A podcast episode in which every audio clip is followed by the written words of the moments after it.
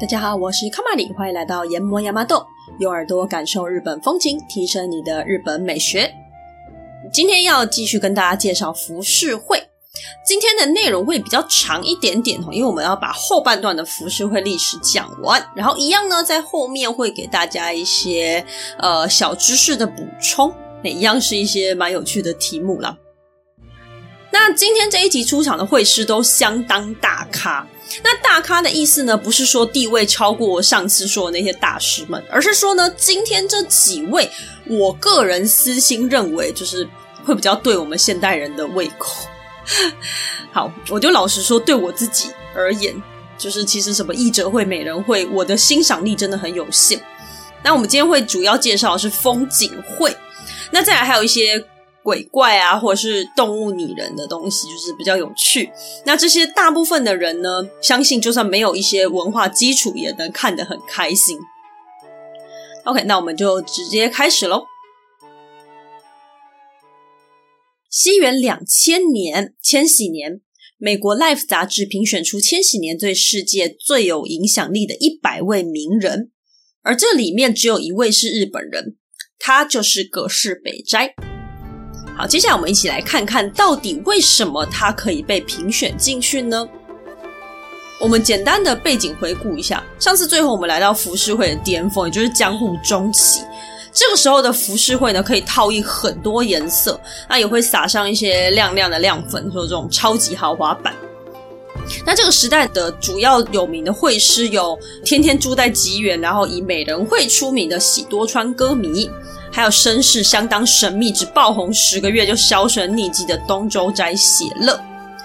那还有，当然就是最重要是认出这些千里马的伯乐鸟屋重三郎。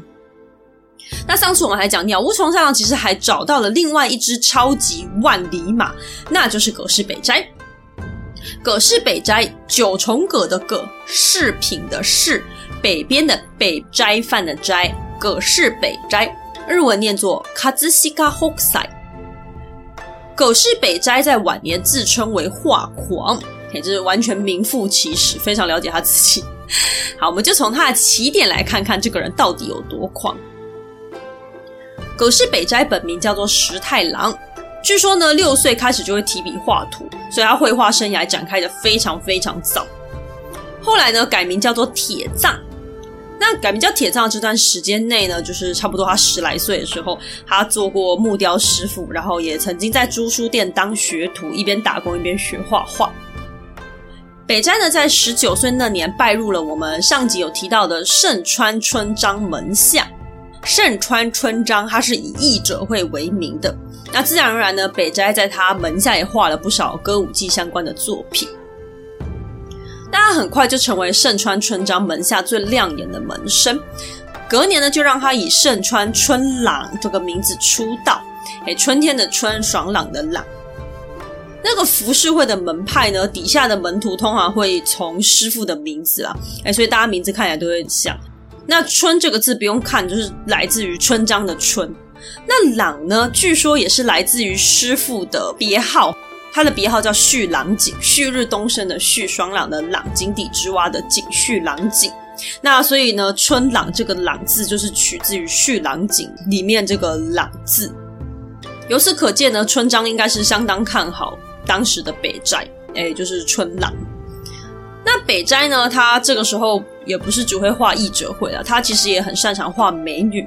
那虽然说画技不差啦，不过他这个时期比较没有什么突破性的知名作品。那他也不是在白画了。北斋呢，他是一个相当好学的人，而且他真的非常非常喜欢画画。他这一辈子都拼命的在学习，并且超越自己。可能自古以来名流千史的名人都是这个样子的吧。所以虽然说这个时期没有什么代表作，但是年轻的北斋此时正在大量的吸收各方的知识以及经验。那这个时候呢，北斋他还学习了西洋的透视法，还有日本传统画派的画风等等。北斋在三十五岁的时候离开了盛川派，那离开的原因呢？有人说是因为他跑去偷学其他门派的画风被发现，所以被老师踢出门。但其实没有，后来后来被证实，其实只是因为他应该是跟他的师兄合不来。他的师兄春好，哎，某一次嘲笑他的画画得很糟糕，让老师蒙羞，所以北斋当下就是超不爽。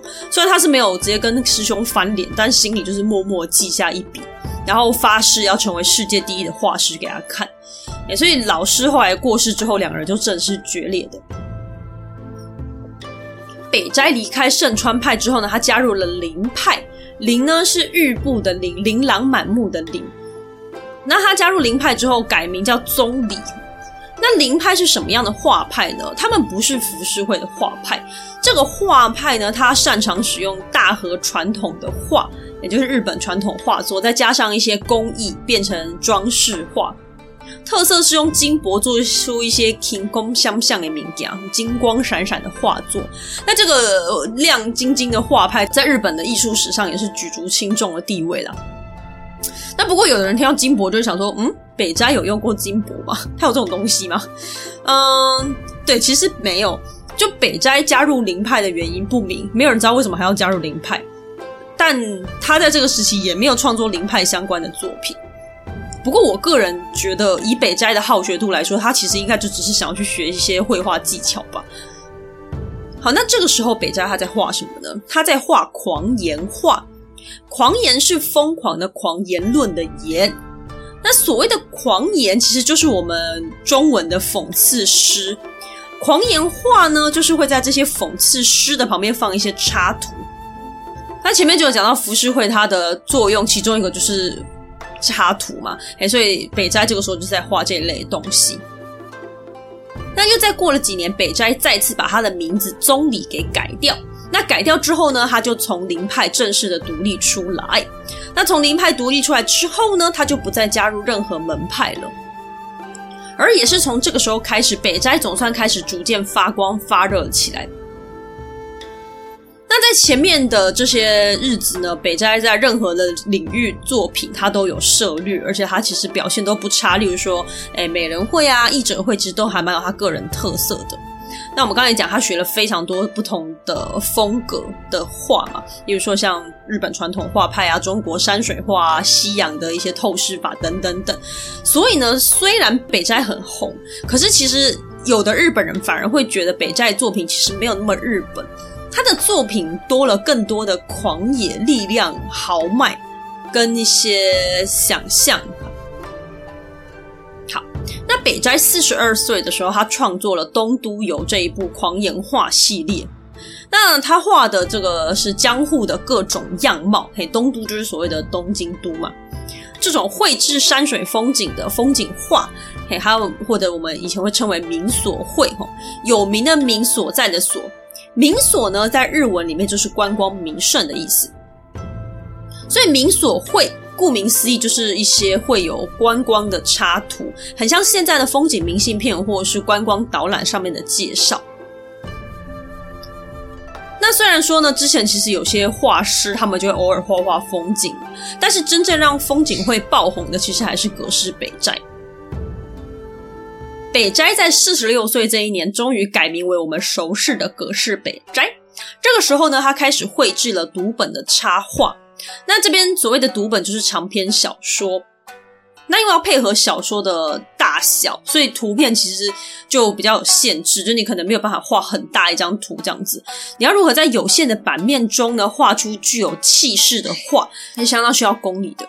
那北斋从此就成为插画界的第一人，那也因此呢，带动了读本插画的流行。这个时期的代表作呢，我们比较熟悉的可能会是新编《水浒传》这一系列哈。那《水浒传》的故事大家都知道，就是一些英雄豪杰的故事嘛。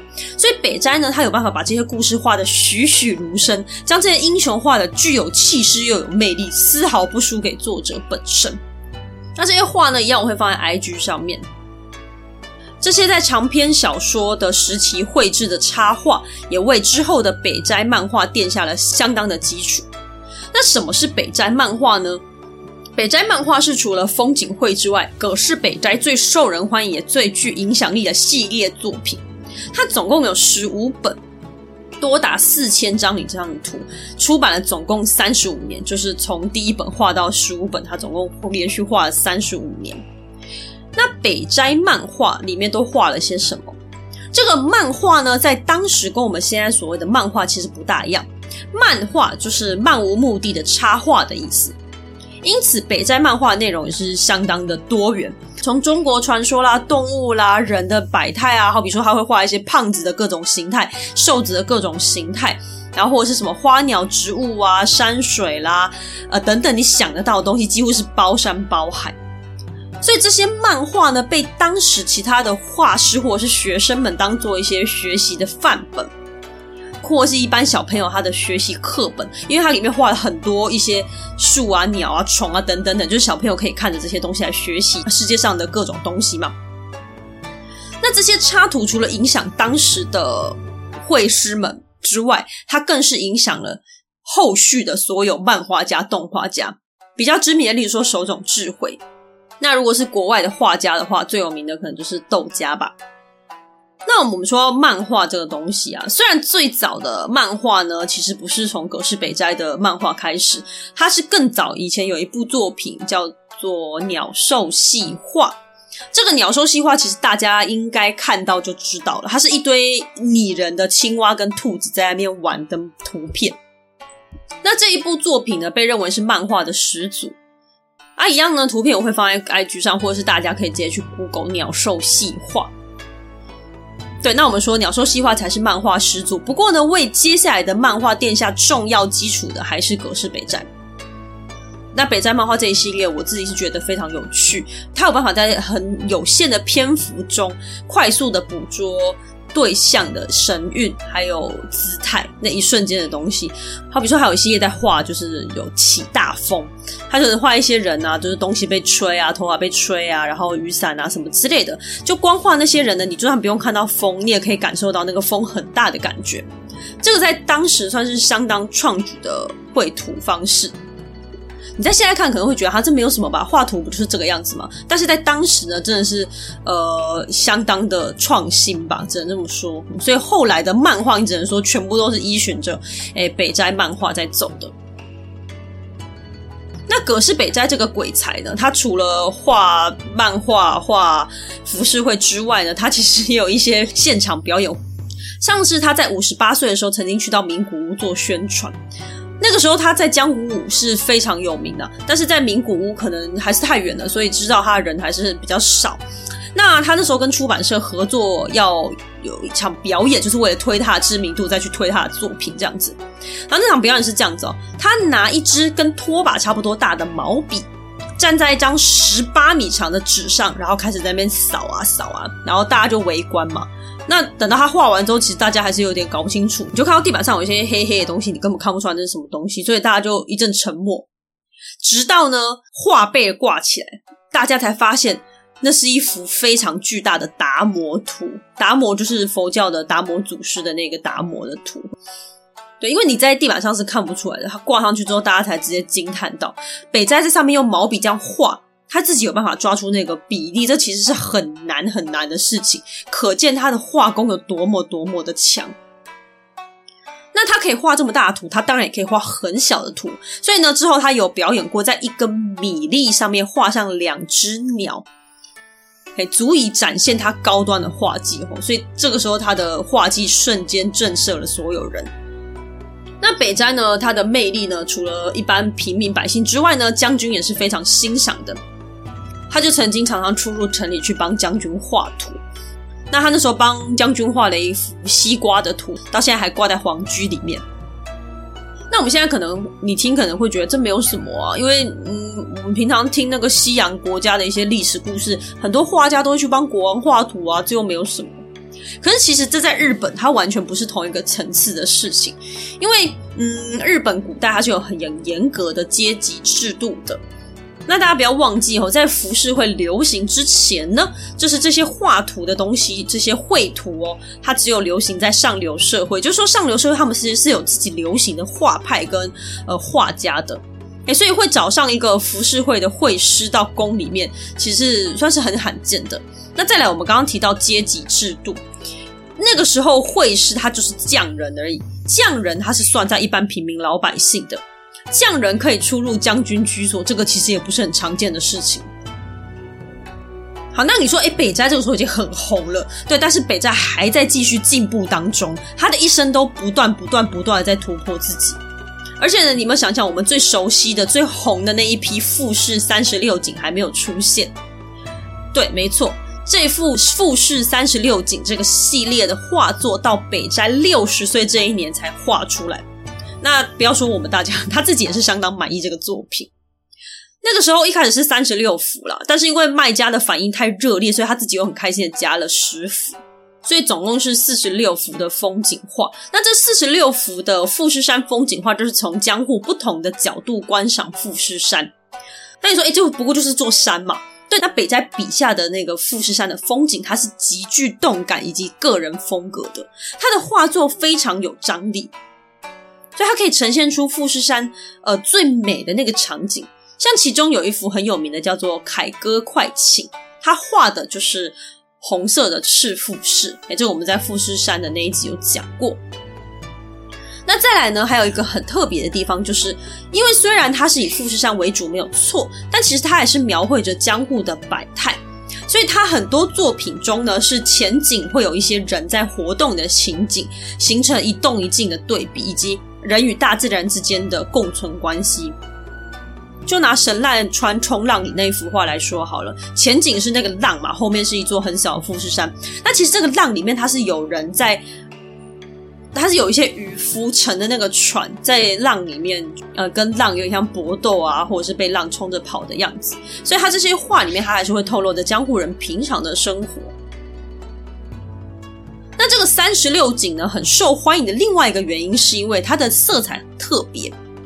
北斋在富士三十六景里面使用了西方传来的颜色，叫做普鲁士蓝。普鲁士蓝这个颜色呢，它是以前日本传统颜料里面没有的，所以它有办法呈现出往昔所画不出来的那个颜色，所以整体的画面感，它的色彩又被提升到了另外一个境界。继这个富士三十六景之后呢，它也出了很多风景画，例如说像琉球八景。琉球就是现在的冲绳，那当然了，琉球你说诶太远了吧？他那时候已经六十几岁了，对，所以北斋其实并没有实际到过琉球，他只是透过他的想象，把当地的一些风景名胜给画起来。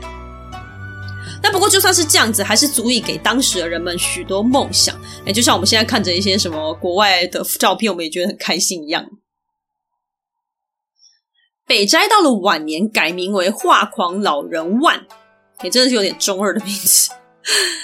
那他曾经说过：“我六岁的时候开始画画，不过到七十岁以前的作品都微不足道。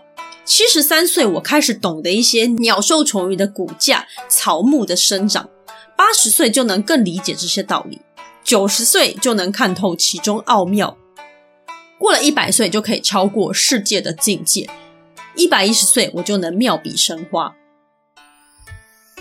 北斋说这些话的时候呢，是七十五岁。那他在后期突然呢就不画彩色的景绘了，而是开始专注在单色的肉笔画，那就会画一些动植物啊、中国神话故事等等等。诶，那当然北斋漫画持续在推出中，而北斋也很长寿，他到了八十岁还是身强体壮，没有近视，也不大会驼背弯腰，而且下雨天他还可以穿着木屐趴趴走。但不过可惜的是，到九十岁终究还是抵不过自然衰老的侵袭。他在九十岁那一年的年初生病卧倒在床之后，同年四月就病逝了。而据说他在死前最后说的话还是：“如果可以再活十年，哦不，再五年就好，我就能成为真正的画家了。”可见这个画狂真的是到最后一刻都还想着画图，直到死都在超越自己，追求极致。这也就是北斋一生可以如此登峰造极的原因吧。大家在听完这些故事的时候，应该就可以稍微感受到葛饰北斋不是什么平常人物吧？通常历史上了不起的人，不是圣人就是怪人。很明显，北斋是后者。那我们这边就是要来聊聊一些他的有趣的事情。我们先讲讲他的身体状况。北斋可以有如此健康的身体呢，很大一个原因是他据说不喝茶，也不喝酒了，也不抽烟。而且可能是因为讨厌这个烟熏的味道，所以他连驱虫用的蚊香也不用。他对吃的没有什么太大的讲究，但很喜欢吃核果子。虽然核果子很甜啊，但是大概是吃不死吧？为什么呢？因为他很穷。但这个时候你可能会觉得很怪，因为北斋几乎是红了大半辈子，他怎么画图就怎么流行哦，怎么会穷呢？呃，我觉得这个应该可以说是艺术家个性吗？北斋是标准的画痴，他对画图以外的东西大概不大感兴趣，或者是那个兴趣度就是跟画图差很多。那他对钱自然就没有太多讲究。那个画图画到的那些钱送来了，他就是。包装拆也不拆，他就丢在桌上，然后就叭叭叭一大堆这样子。啊，如果有什么房东啊、什么卖东西的来收钱，他就直接一包拿给人家，也不管那一包里面多少钱。所以很多时候都是多给出去的。那想当然尔，这是随随便便理财态度，就是没有钱的原因吧？那还有一种说法是，他的儿女中有几个很挥霍了。可是说真的，如果你有一个很会赚钱的老爸，一天到晚就把钱放在桌上，那有没有他也不会发现的话，我大概也会直接拿来花吧。那最重要的钱吼，都是这种不要不进的态度吼，无所谓的态度。那你大概也可以看得出来，北斋这个人他就是非常非常不讲究。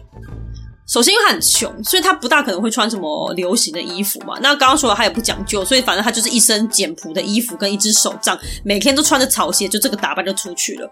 那如果有人说他是乡下人，他很高兴。而且他通常都一边走一边念佛经啊，念佛号啊，整个就是很活在自己的世界里。就算有熟人跟他擦肩而过，他也不会发现。欸，而且他这个人话也不多，跟人家打招呼的时候就是嗯你好这样子，就是省字大王。在外面不修边幅嘛，那在家里面当然不用想了，一定就是很乱。他非常非常讨厌打扫，所以家里面到处都是食物残渣跟垃圾。他的那一堆徒弟还有一个女儿就很无奈，坐在垃圾堆里面画画。北斋某一位晚年的弟子哦，就曾经描述到：老师大半年都待在暖桌里面。那暖桌这边先跟大家讲一下，暖桌呢，就是我们在动画或日剧里面会看到，就是有一个桌子，它四周会有那个棉被。那冬天的时候，他们就会坐在桌桌子旁边，然后脚就会放到这个棉被里面，然后大家就会坐在里面看电视之类的。因为这个桌子底下是有暖炉的，欸，所以很温暖哦。这个东西叫暖桌。好，我们继续听他的说辞。老师大半年都待在暖桌里面，从九月到四月都窝在里头。嗯，不管谁来了，他都在画图，也不会离开这个桌子。累了就横躺着睡觉，睡醒了来继续画图，昼夜不休。冬天因为睡衣很浪费钱，所以他不穿，就直接窝在里面睡觉就可以了。呃，不过这样子整个暖桌的被子全部都是虱子，光听就很可怕。啊，那你说房间不整理怎么办？你觉得怎么办？答案是搬家。北斋不知道为什么他是个超级搬家狂，他很喜欢搬家，他一辈子总共搬了九十三次家。只要呢，那个屋子乱到一个炸裂之后，他就会直接搬家了事。可是搬家吼，大家都知道麻烦是麻烦，再重要是搬家再怎么样，一定都需要一笔费用。那在日本的话，你搬家你可能租房子，你还要给房东一些礼金啊什么之类的，所以再怎么样都一定会有一笔开销就对了。而且呢，一般人是越搬越好，越住越好，那也就算了。但北斋也没有，他搬来搬去都是一样正常的一般普通人家的房子。所以呢，门徒呢就问他说：“啊，你干嘛不花钱请人打扫就好？搬家多麻烦呢，而且你又要花差不多的钱。”结果没想到北斋很爽朗的说：“听说有的人一生搬了一百次家，我的目标就是要跟他一样。”嗯，因为北斋很喜欢“百”这个字。嗯，所以他是认真的。在他七十五岁那一年呢，他发现自己才搬了五十六次家，远远不足的时候，他觉得这样太慢了，有点危险，所以他更加卯起劲来搬家。但不过可惜的是，他其实差七次就完成目标了。他如果再活久一点点吼，真的照他的遗愿说的，不只可以成为画家，他也可以圆满他的搬家之梦了。那我们刚刚说北斋搬来搬去都是普通的房子，那那个时候江户百姓住的普通房子呢，叫做长屋，也就是长长的屋子。这种长屋呢，顾名思义，它就是很长的屋子，然后全部用那个木板隔着，就是很长一条盖在一起，然后用木板去隔成一家一家一家一家一家这样子，叫长屋。那这种长屋呢，它都是木造房子，应该说整个江户几乎都是木造房子。那个时候你也不大会有什么其他的呃建材啦。那所以呢，你想一下，只要有一个起火就完蛋了，真的是一家起火万家糟。所以在那个时候呢，火灾是很家常便饭的事情。真的，你大概人的一辈子总是会碰到很多次火灾。啊，不过北斋这个人真的很幸运哦，他到七十五岁那一年，他都没有碰过火灾。那刚刚说了嘛，他在这个时候已经搬家五十六次了，所以他相当以此自豪。但人哦，就是大话不能说太早，他真的没多久就碰到火灾了。那火灾当下呢，完全不意外，他抓的一支笔就夺门而出了。其实呢，他逃出来的时候还有一点时间回去搬家当的，可是可能他没碰过火灾吧，他当下太慌张了，所以整个吓傻，他就站在那个地方看他家里面整个烧掉。所以原本就已经穷得捉襟见肘的北斋呢，更加穷困潦倒。那更可怜是从年轻时期累积下来的那些资料图画，全部都付之一炬。火灾之后呢，只剩下他手上拿的那支笔，所以呢，他有一阵子呢都是用那个瓶子的碎片来装水洗笔。那垫在那个木头瓦片上面画图。最后一件关于北斋我觉得很好笑的事情是，我不知道大家在故事里面有没有发现啊，北斋一直在换名号。他一生中呢，据说改名超过三十次以上。刚刚故事里边其实他一直都在改名，但是我就省略了不少名字我，就是讲几个比较重要的就好了。嘿，我怕混乱大家。而且据说呢，北斋没有钱的时候，他就会把自己的名号让给门生，强迫赚取一些费用，就给像是我们在打游戏。如果我们把我们的游戏人物练到很高等的话，你就可以把这个账号用很高的价钱卖出去，这样别人就等于说。他一开始登记那个游戏，他就有一个很高的角色可以玩，就一样啊。北斋谁啊这么有名？他把他的名号送给他的门生，门生用这个名字去出版一些图片，他很快就红了。哎，就是这个概念哦，他就是这样子去卖出他的呃名号。那不过呢，葛饰北斋的门生他是被强迫消费就是了。据说他的门生私底下都非常讨厌老师这样子的行为。但不过他这样子一直改名，其实有一个好处了，就是我们后世在分辨他的作品时代的时候就很方便，因为你看他的署名，就大概知道那是哪个事情画的。那葛饰北斋一生的画作超过三万多件，他从六岁一路创作到九十岁过世为止。他的漫画习作呢，画尽了人世间的万事万物，对于当时以及后世有相当大的影响。而他的画作还带动了插画、风景画的流行，启发了其他许多的浮世绘画家。最著名的《富士三十六景》中的神奈川冲浪这幅画，更是全世界人都看过。这幅画呢，存在几乎世界的各个角落，你在任何地方都可以看到它。要说这个全世界跟他这幅画一样这么常见又这么有名的，世界上应该很难有第二件的。好，那浮世绘对西洋画的影响哈，我们就连同下一位一起介绍。哎，因为我们浮世绘故事还没有结束，只有葛饰北斋故事结束了。好，那我们可能要稍微往前拉一点点，我们要把时间移到北斋还活着的时候。那这个时候呢，是江户时期的中末期了，就是整个浮世绘整体发展已经到了高峰，尤其是什么前面一直讲到什么美人会、译者会，已经被人家画到快要烂了，就是没有什么新花样，然后大家也都看得差不多腻了。那这是第一个原因。第二个原因呢，那时候幕府对于集缘还有歌舞伎就是不断的打压，所以等于说你江户内娱乐受到了限制。那人们没有办法在自己活着城市找乐子，怎么办呢？那我们就去其他地方找乐子吧。所以呢，这个时候就开始有了旅游的风潮。那我们在富士山的时候也有提过，就是那个时候江户时期的人，他们是很喜欢去做朝拜的这个行为。那不管是去富士山，或者是去其他的什么伊势神宫朝拜等等都有。总之就是他们很喜欢用朝圣之名去外面玩，就对了。所以你要说旅游热潮带动风景会，还是风景会带动旅游热潮，这个就是很难说了齁。那总之呢，葛饰北斋发表了《富岳三十六景》，广受世人好评，那大家就更想去富士山玩了嘛。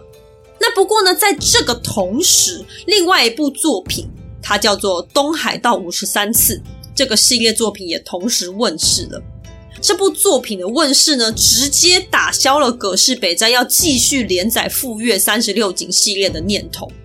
因为葛饰北斋据说吼，他那个三十六景不是后来加到四十六幅嘛，然后他其实目标原本是他想要出一百幅跟富士山相关的系列，结果呢，他直接看到东海道五十三次这个系列图之后，他直接自叹不如，然后就 当下完全直接放弃这件事情。那让北斋自叹不如的这个会师，他的名字叫做歌川广重。Utagawa Hiroshige，那广重还是广重？我不想去追究这件事情，因为他是 他毕竟日文字嘛。我自己觉得广重比较好念啊，所以我要叫他歌川广重，就这样。歌川广重呢，你看名字就知道他是歌川派的。那他的老师呢，本来就比较擅长创作抒情氛围的作品，所以这个抒情的部分就深深影响了歌川广重。所以歌川广重呢，它最大的特色也就是抒情啊、寂寥啊，还有日本味。我们刚刚有讲，虽然葛饰北斋他在世界上名气非常非常大，可是其实说真的，如果是日本人的口味的话，日本人可能会喜欢广重多一点。好，这个我们在后面会慢慢讲到。那广重呢，他早期也是很典型的，他就是画一些什么美人绘啊、艺者绘这种最流行的东西嘛。但不过一样，直到他画出《东都冥所》这个系列的作品，才开始引发大家的关注。《东都冥所》呢，跟刚刚葛饰北斋的《东都游》差不多，也就是画那个东京都的风景为主。那《东都名所》这系列里面出了很多很多知名作品，最具代表性的其中一幅，它叫做《两国桥之日出》。那他所以这幅画就是在画两国桥的太阳的画。那它的前景是桥墩，桥墩呢就是桥底下支撑的那些木头叫桥墩。那所以就是从桥墩望出去之后，可以看到隅田川的整个景色，非常非常的细腻优雅，也就是有那种它的用色啊，它的整体构图都是非常的平静还有优雅的。也就是它的风格就是很符合日本传统的审美观，所以日本人直接疯掉，他们直接沦陷。那沦陷的除了这对日本人之外呢，还有那个时候远在欧洲的印象派画家，其中惠斯特勒就仿照这幅图的构图呢，画出了另外一幅画，叫做蓝色和金色的夜景。那一样呢，比对图会放在 IG 上面，大家可以去感受一下。好，那那个印象派的事情，我们等一下再说。我们继续回到广重。那接着这个东都冥所系列之后呢，再度让日本人陷入疯狂，就是我们刚刚提到的东海道五十三次，或者是呢，有的会翻译成东海道五十三义所。这个名字呢，我相信大家一开始听到可能是满头问号。我个人吼就很缺乏文化素养，所以我那时候听到的时候就是一堆乱码，啊什么什么什么有什么五十三。我真的听几次又忘几次啊，所以我要稍微解释一下这个名字是什么，我们才会记起来。那个当时啊，我们从江户就是东京嘛，他要去其他地方的话呢，主要干道会有五条，那他们会通往不同的地方，其中最重要的就是通往京都的道路，这条路就叫东海道。东海道从东京到京都，京都到东京这个往返的路上呢，会经过五十三所驿所，也就是休息的地方。所以呢，这个画叫做《东海道五十三次》，就是这样子来的，就是在画东海道这一路上的一所的景色。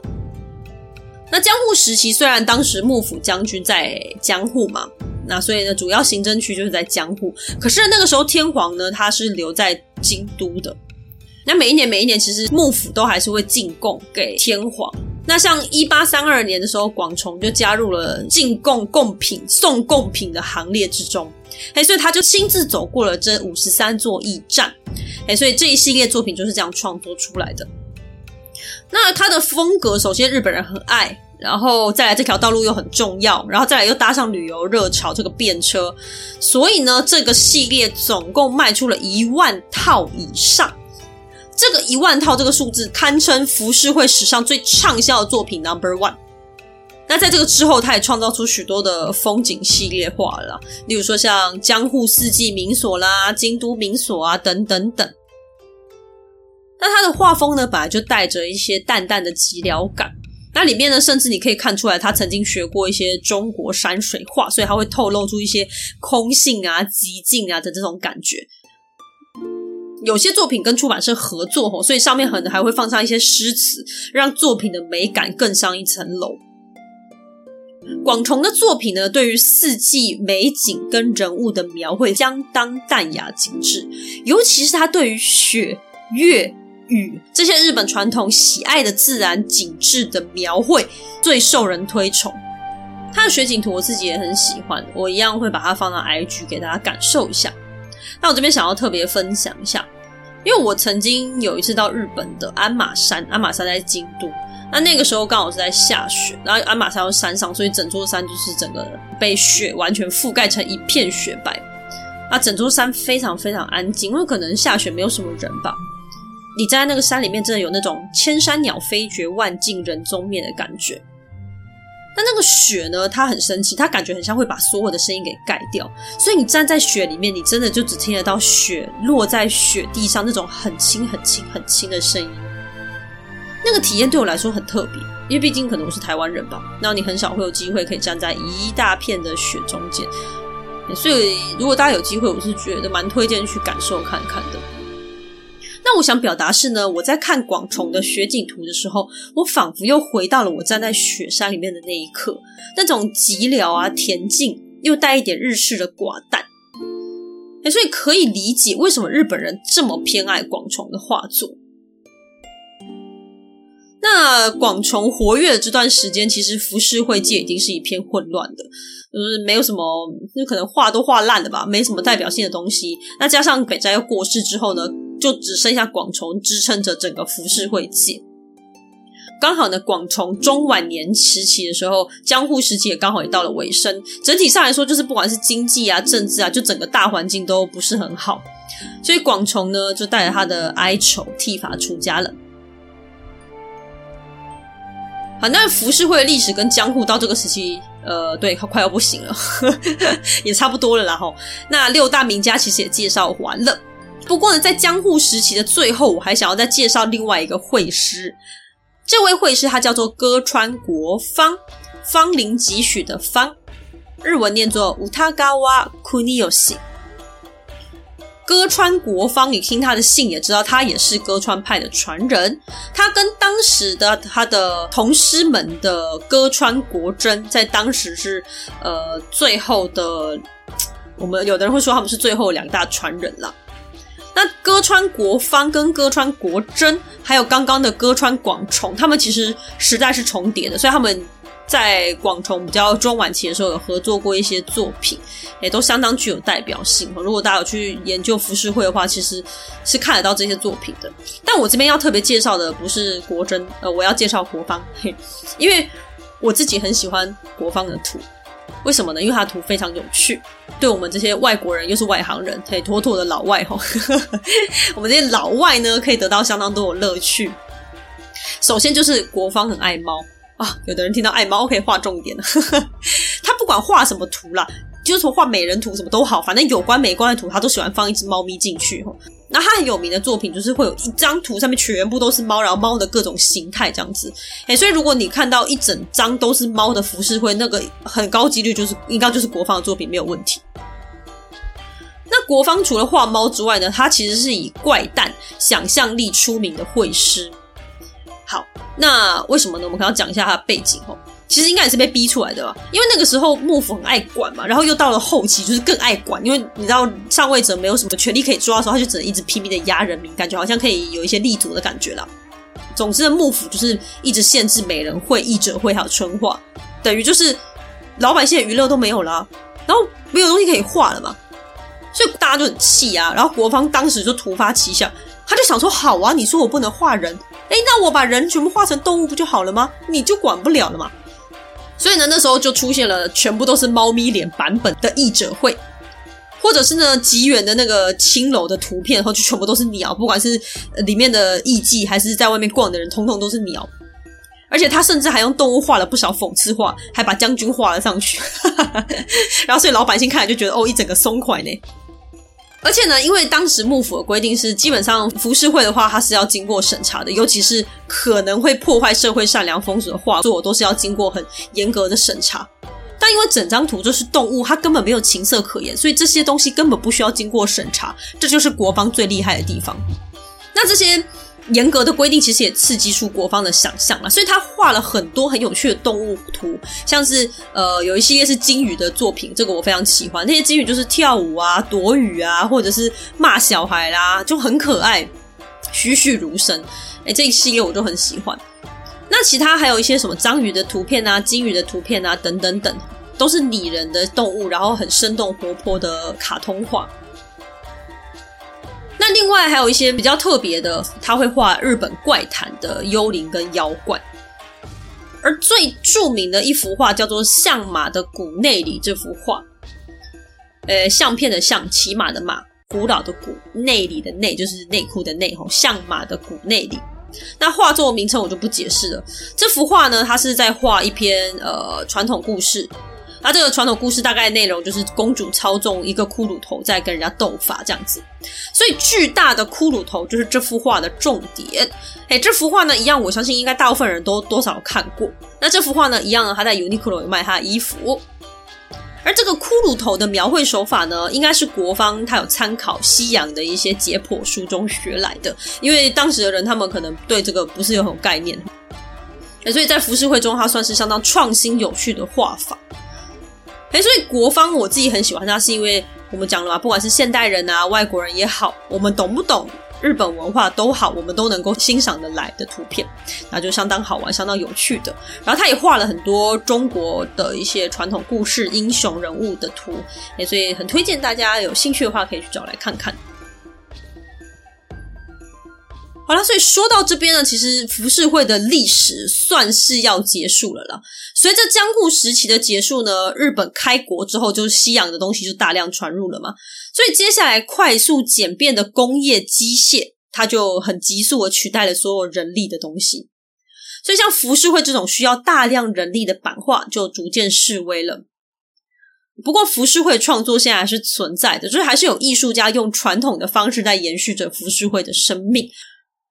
那时至今日呢，歌舞伎有一些海报还是会请浮世绘画师来继续创作。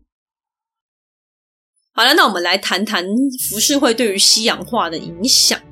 故事中呢，大家可能多少找到一些蛛丝马迹了。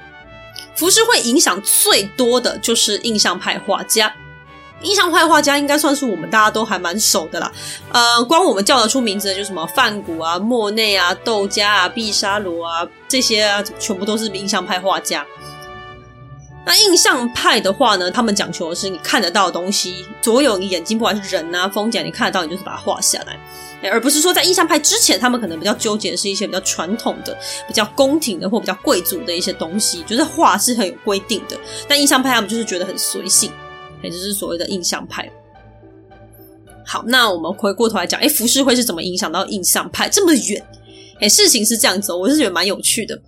当时呢，世界就是除了几个国家在锁国之外呢，其他西洋国家不是就是一直在那边开船到处拍拍照吗？所以全世界的交通啊，然后贸易啊，就变得相当频繁。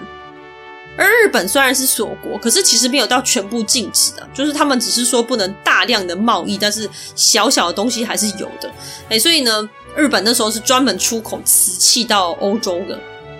好，那大家想一下，你去菜市场，如果你要买碗盘的时候，请问你要拿什么东西来包装？报纸嘛，对不对？那日本那时候没有报纸，他们要拿什么？宣传单嘛，吼。那日本当时的宣传单是什么呢？诶，答对了，就是浮世绘。现在看起来浮世绘是很了不起的艺术创作，但你不要忘记吼，那个时候呢是给老百姓都买得起的纸张，诶，当他们看了之后可以直接丢掉那种。那所以江户人呢就蛮不在乎我把拿这些浮世绘来包装瓷器一，包一包然后送出去吼。殊不知欧洲人一拨开这些纸，Oh my God，仿佛看到新世界一般呢。他们就把这些纸吼当做宝贝一样收起来。那我们刚刚讲嘛，印象派呢，他们的概念就是要画这个他们所看得到当下的东西。那你有没有觉得这个跟什么很像？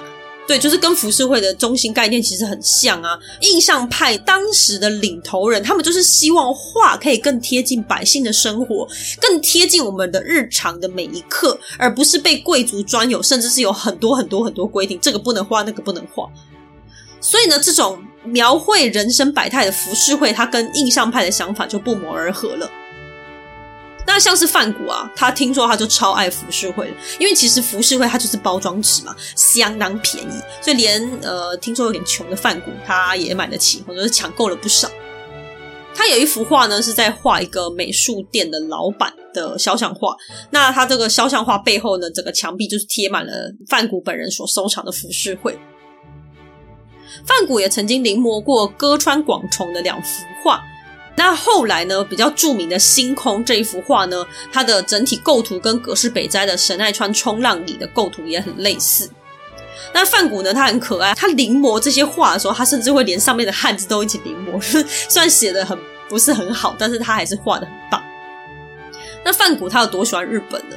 他曾经有一次帮自己画了自画像，反正是他剃了一个大光头，然后他就很高兴的说：“我剃头之后，我觉得很像日本的僧人。”而且他甚至有讲过说，他很希望自己可以成为日本人。他这样子的话，他就可以画出很有意思的画作。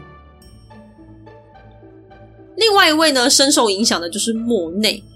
莫内呢，他有一幅非常有名的画，叫做《日本桥》。哎，这个应该大家蛮多人应该都有看过的。那《日本桥》它这幅画就是就是画中对于是一座桥嘛，然后下面就是莲花池。这张画呢，也是参考歌川广重的。归雾天神境内这幅画所画出来的，那莫内家里面确实是也挂着广重的这一幅画。那这个日本桥，它这个背景是其实是莫内晚年的自己家的庭院，他也是很喜欢这日本的东西，所以他晚年之后他就自己在家里面搞了一个日式庭院出来，然后还搞了一座日本桥上来。他曾经也请他太太穿上日本和服，然后帮他画了一幅肖像。由此可见，莫内对日本的喜爱也是不少。那另外一位呢，就是窦家。窦家是画芭蕾舞者出名的，他的许多人像姿势啊，那个时候人看了会觉得很怪，就是诶，好像在欧洲的画里面不大会出现这种动作，例如说可能叉腰啊、摸臀啊，或者是一些呃，我很难解释他很诡异的动作。我们现在看起来很正常，可是当时可能你会觉得为什么会有这样子的动作？所以后来研究之后发现，诶，这些动作都出自于北斋漫画里面。像有一些在北斋漫画里面，它可能就只是像我们刚刚讲的相扑叉腰啊，或者是有的人会用脚玩相扑啊，或者是有的女孩子在洗澡这些很生动的姿态。那豆家可能看了之后觉得很可爱、很活泼，他就默默的把这些动作移到他的画作，像那些芭蕾舞者的女孩子身上，所以看起来生动，虽然看起来很奇怪。那后来巴黎呢，他们还举办了浮世绘画展，兴起了很大一波的日本风潮，所以。当时地球的另外一边的日本还在用浮世绘包装着他们的瓷器，是很可爱的对比。好啦，所以我们说完了浮世绘的故事跟影响，最后一样想介绍一下有趣的小知识。首先呢，我们在上次的最后提到美人绘为什么都长得一样这件事情。好，那我们有讲完了为什么？那现在又出现了另外一个问题，诶，既然都长得一样，我怎么知道他在画谁啊？好我们呢，就以美人绘的大家喜多川歌迷那一幅宽正三美人图为例，好了，帮大家回复一下记忆哈。这幅画呢是在画宽正时期的三个最漂亮的女生。这张画呢，在刚开始出版的时候，也就是初次印刷的这一版本上，它是有写上人名的。不过在后来的版本就拿掉了啦。哎，如同你我所知，就是败坏社会善良风俗嘛。好，那上有政策，下有对策嘛。不要写名字，没有说不能用画的啊，什么意思嘞？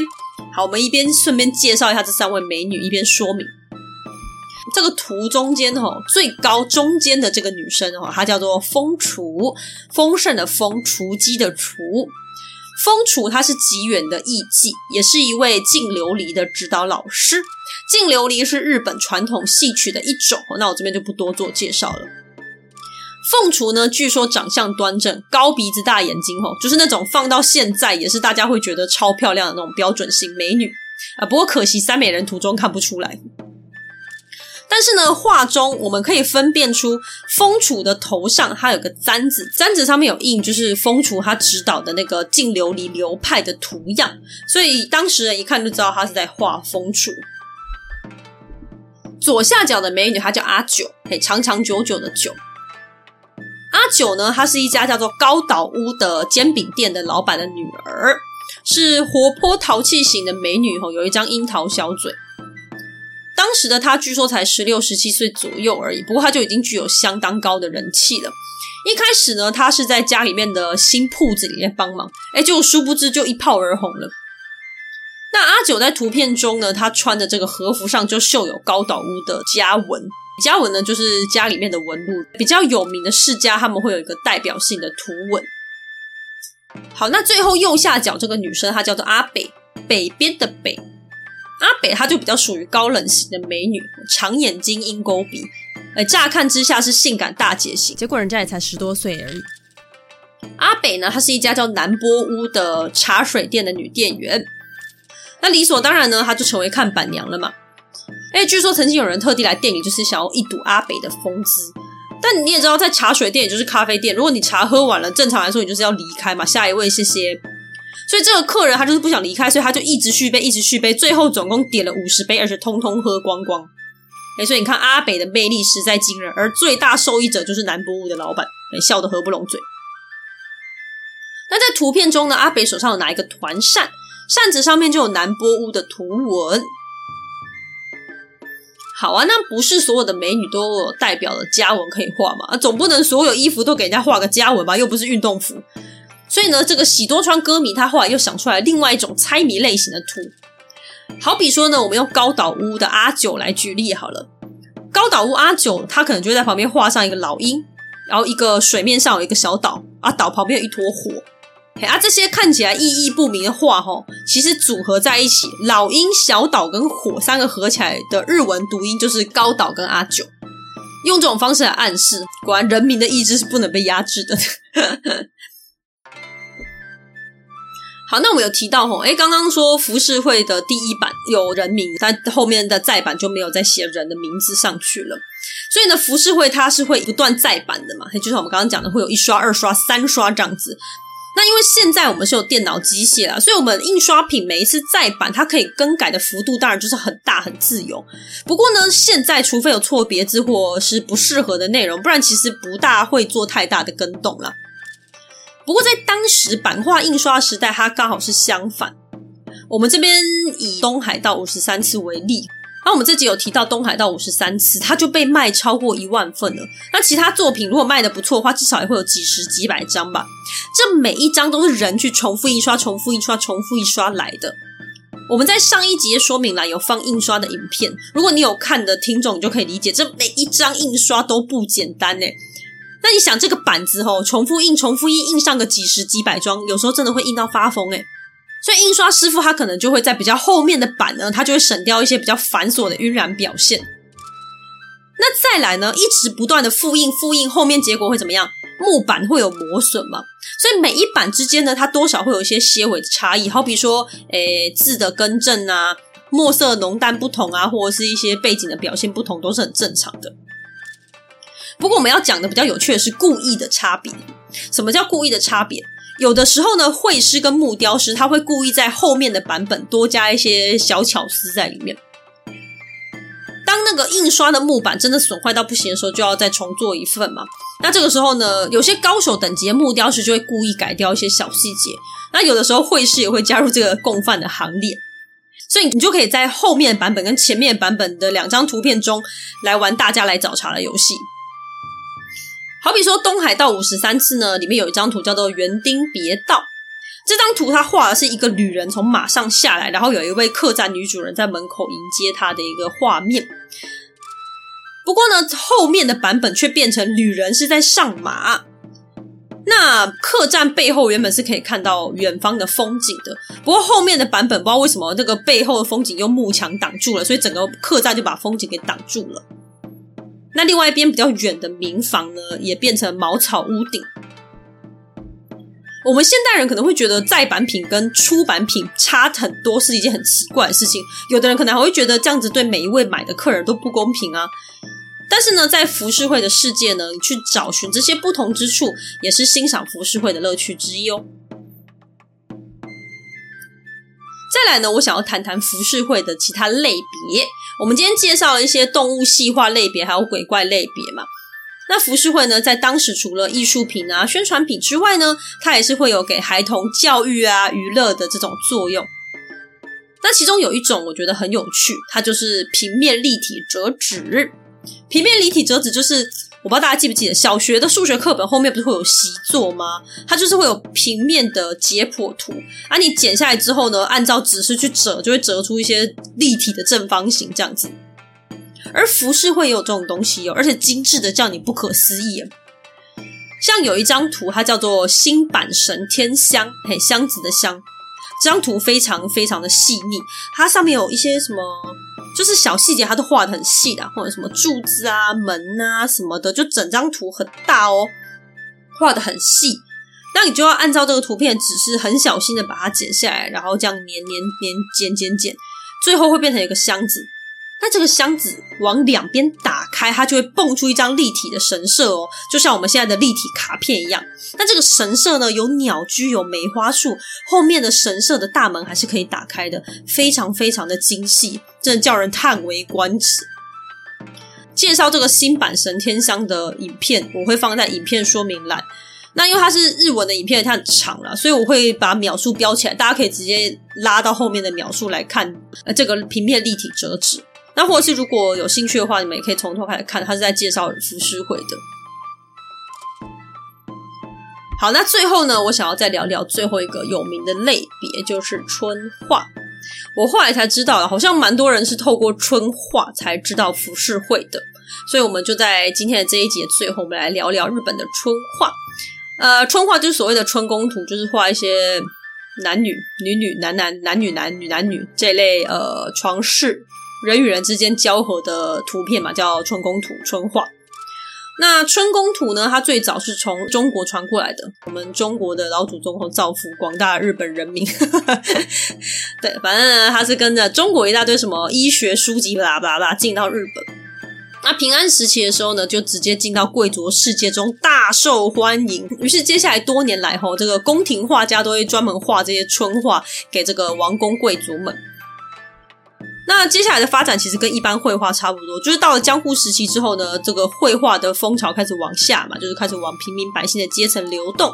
所以呢，春画一开始一样是出现手绘本，然后接下来开始出现印刷版本。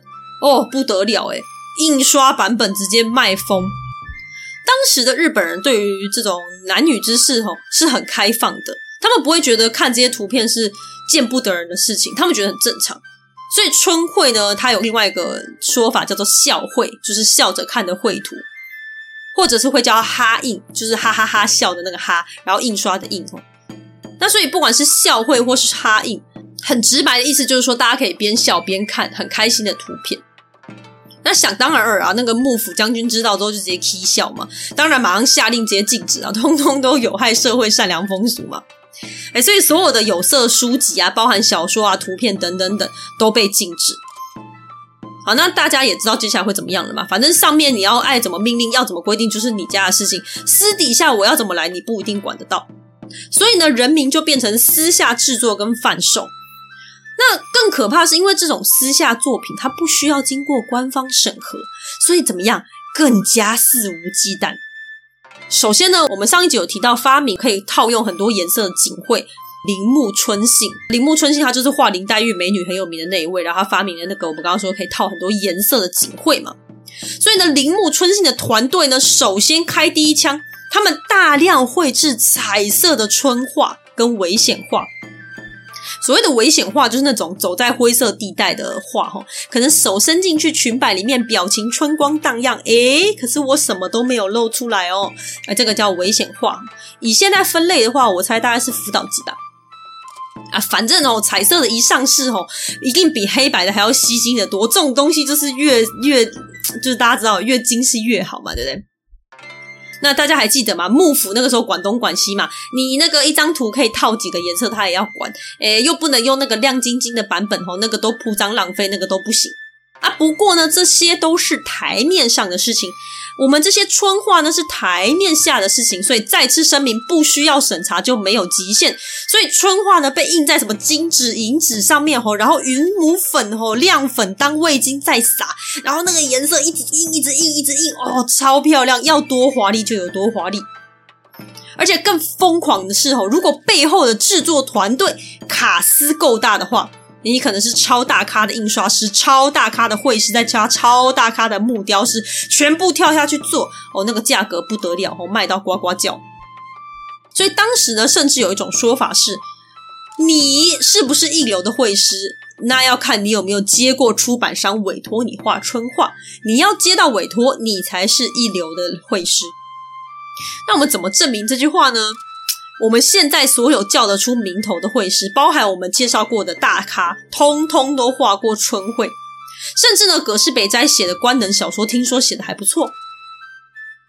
但唯一只有一个例外，就是那个只红了十个月就消失了东周斋喜乐。呃，不过我相信他只是还来不及画，就走得太快而已。那日本对于这种呃男女之事的态度呢，要到明治时期，西方思想传入之后，才逐渐改变。那在这个之前，其实还是处于一个比较开放的态度了。不过说真的啦，其实这也不是什么见不得光的事情，它就跟吃饭睡觉一样啊。我们也不用特别把它看成是一种低俗或是很羞耻的事情。像江户时期这样，我们可以笑笑的看，正常的对待啊，只是说不要每天挂在台面上讲，显得有点俗气。哎，我觉得这样子其实就是一个很正确的态度了。好，这一集比较长，总算呢把浮世绘介绍了个七七八八的了，希望大家听得开心。那如果要看图片的话呢，欢迎来研培亚麻豆的 IG 看。那我们下一集呢要来介绍许久未见的食物篇啦，请大家期待一下吧。谢谢你的收听，我们下集再见，拜拜。